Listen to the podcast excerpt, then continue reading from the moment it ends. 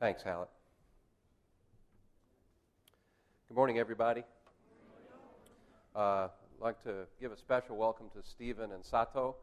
We're uh, delighted to see you guys and want you to know that uh, as we read all the news of the earthquake and tsunami in Japan, we thought of you guys and prayed for you and uh, prayed for your safety. So it's good to have you here with us this morning.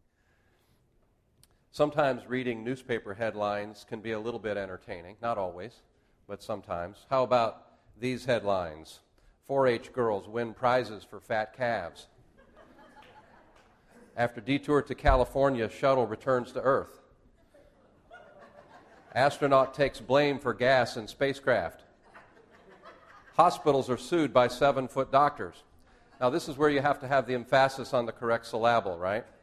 As in this following headline Juvenile court to try shooting defendant. LA voters approve urban renewal by landslide. I like that one. Lawyers give poor free legal advice. Local high school dropouts cut in half. Basic kids, you better study. Man struck by lightning faces battery charge.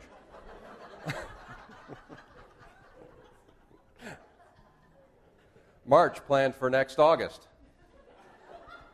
Uh, I've been known to procrastinate, but that's a little much. Milk drinkers are turning to powder. Got milk? And finally, panda mating fails. Veterinarian takes over. Those are good, huh? Well, these headlines are funny, but most days, news headlines paint a little bit more challenging picture of what's going on in our world, don't they? If you did nothing but listen to or watch or read the news and you had no other perspective on the world, I can't imagine how difficult it would be to maintain any kind of positive attitude uh, about our world or how easy it would be maybe to despair if you read the news headlines on a daily basis. Here are a few headlines I came across just this week. Death toll reaches 14,435 from the Great, Great Quake tsunami in Japan. Home prices falling in most major cities. Economists temper forecast for recovery. Gas tops key $4 price mark in Ohio. Be that here soon in Tulsa. At least 400 civilians killed in Syria revolt. Tornadoes and storms ripped through the South, at least 284 dead. Of course, that headline was a couple days ago. That death toll is above 300 now. Anybody depressed yet? That's why I gave you a good laugh at the start because I knew that these headlines were coming. Anybody worried or scared yet? You know, we can go from the larger level of things to worry about, things going on around the world and things that impact much, if not all of the world, down to the smaller level. And that's us, the things that touch our lives personally illnesses, jobs or lack thereof, our personal finances, family troubles. What would the headlines in your life look like? How about mother ill? How about daughter prodigal? About husband hospitalized? Sister dies? How are we to respond to these challenges in the world, these challenges also in our personal lives? Well, first, I'm going to give you the short answer, which is the best answer. And it's really the theme of what we're going to look at this morning. In all these things that we look at this morning, whether it's on the macro scale, the worldwide scale, or the individual lives that we all live and all the things that we face, God says, Trust me. He says, Trust me. God's short answer to all of these questions is trust me. Trust me. But we have to ask the question why? Why should we trust God? I think there are many answers to that question, why we should trust God. But for at least one longer answer to this, turn with me, if you will, to Isaiah chapter 40, if you have your Bibles this morning, and I'll read it if you don't. And as you're turning, let me give you just a little bit of quick background to the story going on here. This is the prophet Isaiah, and he was writing here to a people who were in exile.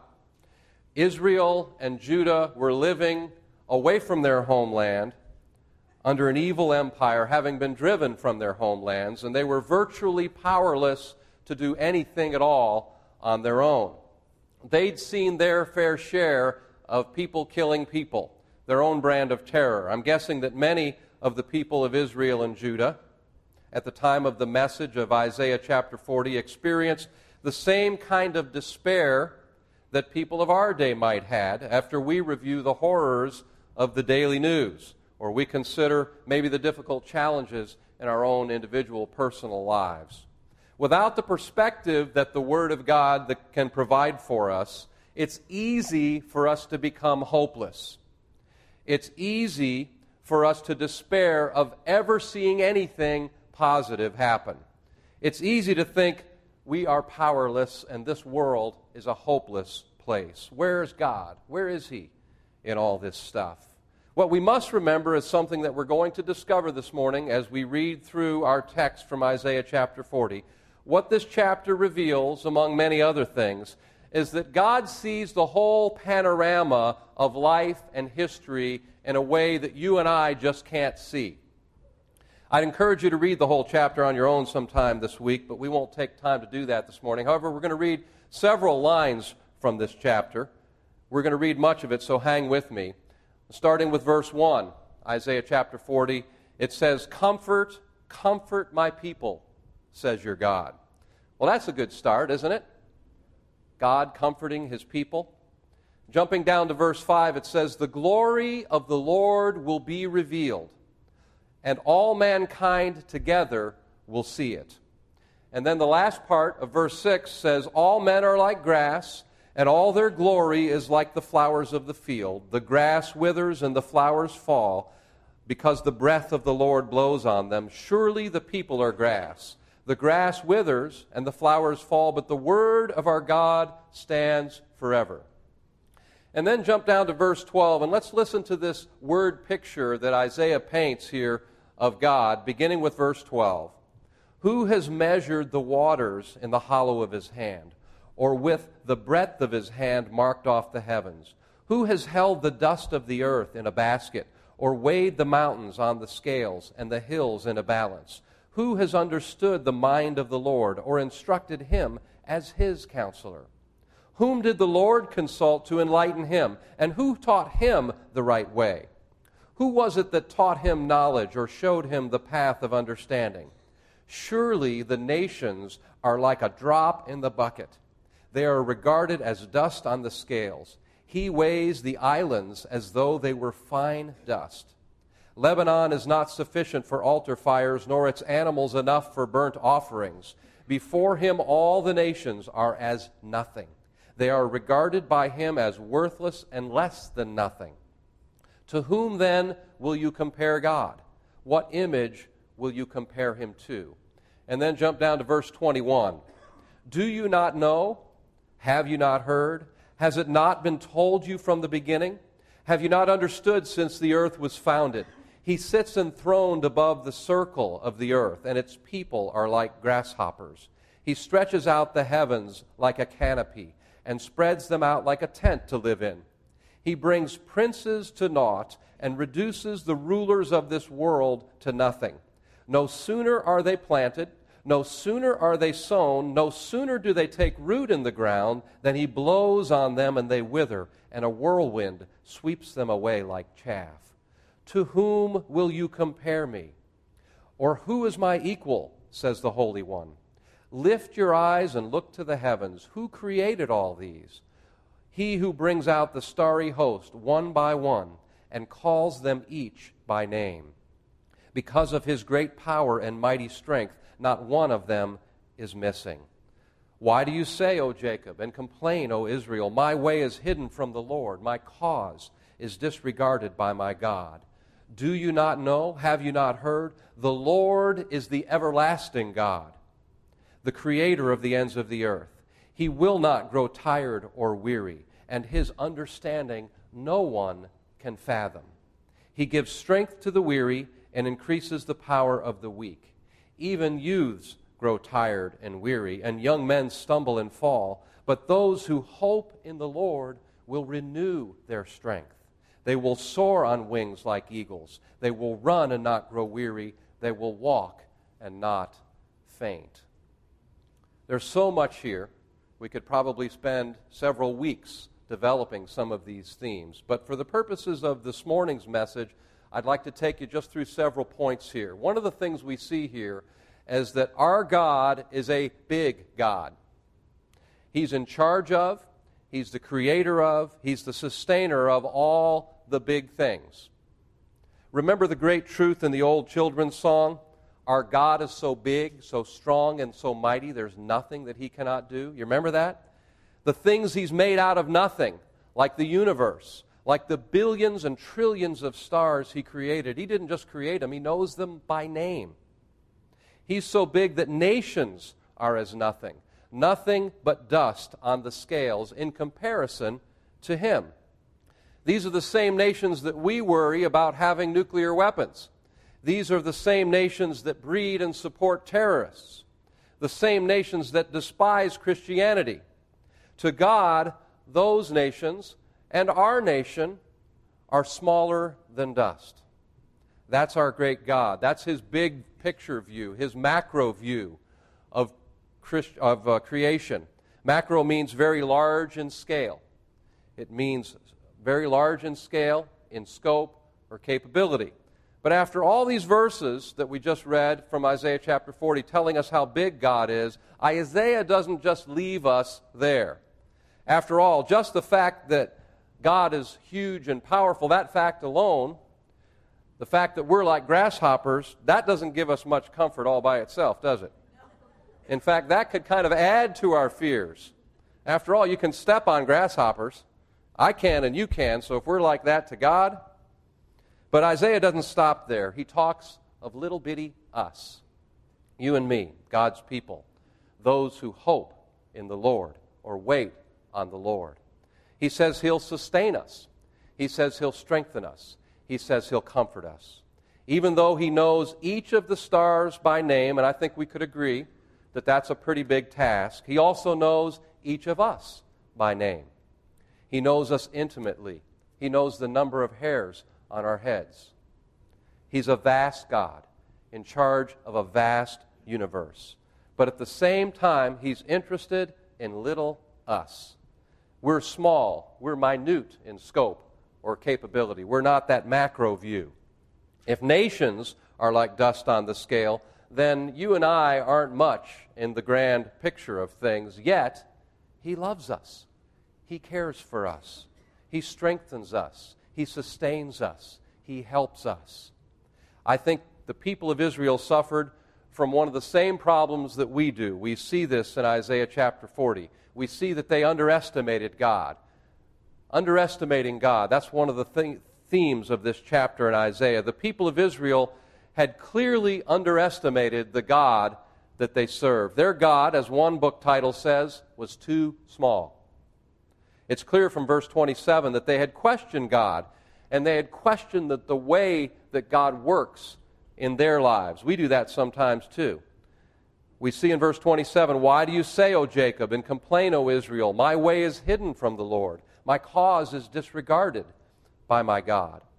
That is, we seem to say, God can't see what's going on in my life, and he doesn't seem to care. The people had underestimated God, they'd underestimated his power, they'd underestimated his love. And this chapter reminds them why they shouldn't underestimate him. Because in all this, God says, Trust me. He says, Trust me. God says, I know best. Look at who I am. Trust me. Let's go back to the beginning again and look at some key verses. Verse 1 this whole chapter, this whole chapter, Isaiah chapter 40, is about comfort. It says, Comfort my people. The truths in Isaiah chapter 40 were designed to build confidence in our great God. And as a result of that confidence, to bring comfort. They needed comfort because they were separated from their homeland. They needed comfort because they were suffering. They needed comfort because they didn't see how that suffering, the horrible things that they had endured and were enduring, would ever end. They didn't understand. We sometimes need comfort too, don't we? in the larger sense, as we look at world events, kind of like we did for a moment this morning, as well as in the personal sense, in those things that, well, they may not impact world history, but they certainly have a huge impact on our lives as individuals and as families. We need comfort and encouragement. So God says, Comfort my people. Part of the reason we can find comfort is because of what's spoken in verse 5. The glory of the Lord will be revealed. That's not verse 5. The glory of the world, Lord will be revealed, and all mankind together will see it. Notice he doesn't say it might be. He doesn't say it could be. He says the glory of the Lord will be revealed. We can count on it, we can depend on it. And as we see who God is, as He's described with such clarity in these verses and the verses following, it gives that statement great credibility. God can do what He says He will do. Now, as we've already noted, we're not unimportant or insignificant at all. We're not unimportant or insignificant in God's plans and His care for us. But in the scheme of His grand plan, His outworking of the big picture, His macro view of time and eternity, we're nothing by comparison. That's why Isaiah writes in comparisons and questions Who has measured the waters in the hollow of his hand, or with the breadth of his hand marked off the heavens? Who has held the dust of the earth in a basket, or weighed the mountains on the scales and the hills in a balance? Who has understood the mind of the Lord, or instructed him as his counselor? Whom did the Lord consult to enlighten him? And who taught him the right way? Who was it that taught him knowledge, or showed him the path of understanding? Anybody here done any of those things? I didn't think so. Anybody here think they can advise God on how things ought to be done? Even a man on earth as powerful as the president of the most powerful nation on earth has advisors. Who's God's advisor? God, I think you should do such and such with these Muslims who want to destroy us. That's my advice to God. God, I think you shouldn't have allowed those tornadoes to devastate Alabama and the deep south last week. God, I don't think you should have allowed Tom Buck to be in ICU this long. But Isaiah says, Who has understood the mind of the Lord? Who taught the Lord the right way? This passage shows that these exiles weren't automatically inclined to trust God. They had to be persuaded. Sometimes, if we're honest, in the midst of these things, we too must be challenged in our thinking.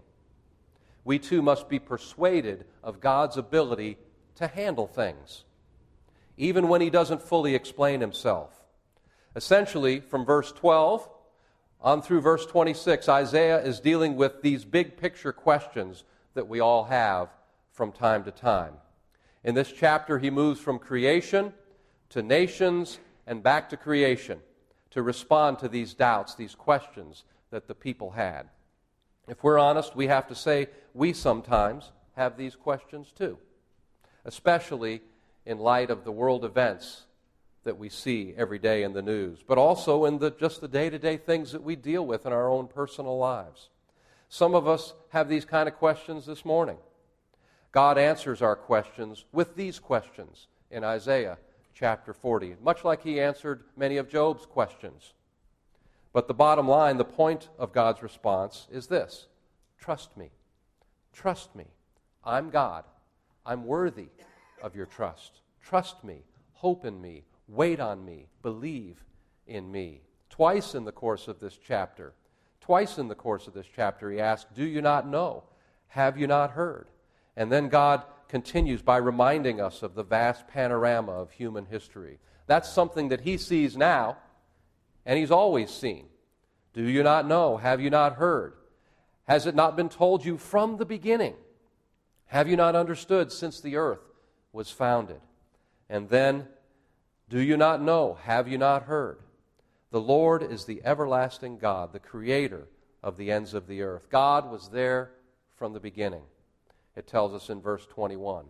It also tells us in verse 21 since the earth was founded, God was there. God is the everlasting God, it tells us in verse 28. The creator of the ends of the earth, it tells us in verse 28. Have any of you parents ever responded to a question of your kids with this statement I've been around longer than you?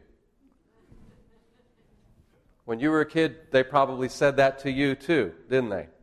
Now, just as that answer is not often satisfying to our children in that particular moment, God's similar answer to us in the midst of pain is also difficult.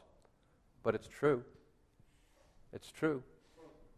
Think of it this way I've spent nearly 25 years in a media career before I was involved here at TCF, before I left my last business to work here at TCF, work full time. I got a degree in radio and TV. I spent four years in radio. I spent five years working for a cable TV network. I spent 15 years in self employment, handling public relations for a variety of companies, for national and international media companies. I've had 60 national magazine articles published. I've had over 500 newspaper stories published. Now, I don't want this to sound like bragging. These are just the bare facts of what I did in my career before I started here. God wasn't bragging in Isaiah chapter 40 either. These are the things I did. Those are the things that He did. Now, would you assume from these things that I know maybe a little bit of something about the media? You might. That would be a fair assumption, unless I was really very good at faking it. Now, what would you think if, say, Josiah Farrell came up to me, okay, and he said, Coach Bill, let me tell you a thing or two about the media? Well, Josiah is a very bright kid, but he's 12. He doesn't have the knowledge I gained through nearly a quarter century in the media and as many analogies go, of course, this one breaks down too, because I learned, and nobody taught God anything. But it gives you an idea of what God's after here. He's been around since before the beginning of time. He can hold the oceans in the hollow of his hand. He can hold majestic mountains on scales. He weighs islands like not just dust, but fine dust. He can sit on a throne above the horizon of the world, and we look like grasshoppers to him. I'm glad he didn't say we're as smart as grasshoppers, too, but he could have said that in a comparative sense. He stretches out the heavens like a canopy, a simple covering for him. If we would think it's at least a little bit presumptuous for Josiah, who's 12, to tell someone like me, who's had more than two decades of media experience, what the media business is all about. How much more foolish is it of me, someone who's lived 54 years, has never been further south than Padre Island, Texas, to tell God, who's existed before there was time, who holds the earth as easily as I hold this little squishy ball, how to do anything? Who am I to tell God how to do anything? He flung the stars into the night sky. That's an incredible thought. Have you ever thought about that? I thought about that as I prepared this message. When we're over at my in law's lake house in Arkansas, I like to go down to the lake shore after dark because there's no city lights, so you can see so many more stars out in the uh, wilderness, as it were, than you can see in the metro area. You can even see the Milky Way which is billions of stars in our own galaxy, so tightly packed together that if you just glanced at it and you didn't know what you were looking at, you'd swear it was a thin cloud in the sky. But it's not, it's the stars. There are way too many stars to actually count. But scientists have come up with varying estimates to how many stars there are. It's about 10 times as many stars as grains of sand on all the world's beaches and deserts. That's one estimate. Another estimate is 7 followed by 22 zeros, or more accurately, 70 sextillion. This was calculated by a team of stargazers based at Australian National University. Another estimate says visible to the naked eye, there's a few thousand stars. In the Milky Way, there's around 10 billion, and at least 10 billion galaxies. So the sheer numbers are beyond our ability to grasp. But let's try to bring it a little bit closer to our level of understanding. Our sun is the closest star. When scientists calculate how big a star can be, they usually get answers like one tenth the size of the sun for the smallest stars, and about 50 times the size of our sun for the biggest stars. Now, our sun is 868,000 miles across. Do you know how wide the sun is compared with what we're familiar? 109 Earths can be strung horizontally across the middle of the sun. So, not only are there these billions and billions of stars, but they're also of a size that's almost impossible for us to imagine. The bottom line, we can only make sort of an educated guess. We can only guess about these things. But Isaiah tells us that God created each star, and he knows each star by name. The word tells us here in Isaiah, he stretches out the heavens like a canopy, and he spreads them out like a tent to live in. Verse 18 has a central idea in this chapter. To whom would you compare God? Now, we human beings sometimes think in analogies. We seek comparisons within our own experience to help us understand things that are outside of our experience. Now, the Bible does this in speaking of God in human terms. We call that anthropomorphism. So, does God literally stretch out the heavens like a tent to live in? Well, no. He doesn't need to. God doesn't need tents, does he? It's a literary device. It's designed to begin to help us understand his vastness, his greatness, his power, his omnipotence. All of our anthropomorphisms still, though, fall short. All of our analogies are inadequate. They only help us just catch a glimpse of our Creator. So the problem lies, when we see it this way, the problem lies in thinking, assuming that we have comprehended or fully understood the mind and spirit of God so that we're in a position to make recommendations to Him or to correct Him in the way He thinks and the way He acts. We look at human power and sometimes we feel awe, seeing the power that an individual can have in a nation. Yet nothing in human existence is as fragile as power. Haven't we seen that in the Middle East, in recent events in the Middle East? God can take it away in an instant. In verse 23, it says, He brings princes to naught and reduces the rulers of this world to nothing. In that regard, Hosni Mubarak is no different than Barack Obama or George Bush before him. Isaiah shows clearly the frailty and the temporary nature of humankind. But to counter this complaint, the argument in Isaiah looks not to the nature of humanity, but it looks to God. First, our God is a God of the long view. In verse 28, He's the everlasting God, and His strategies point to eternity, not to the moment. Israel complained.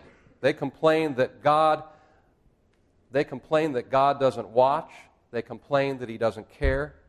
But our sense of time is different than God's sense of time. Think about this we need more immediate satisfaction.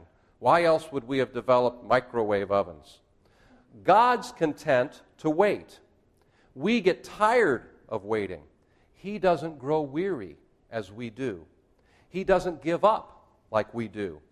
He moves forward through his plans and purposes through decades, through centuries, through millennia. Finally, God recognizes our frailty.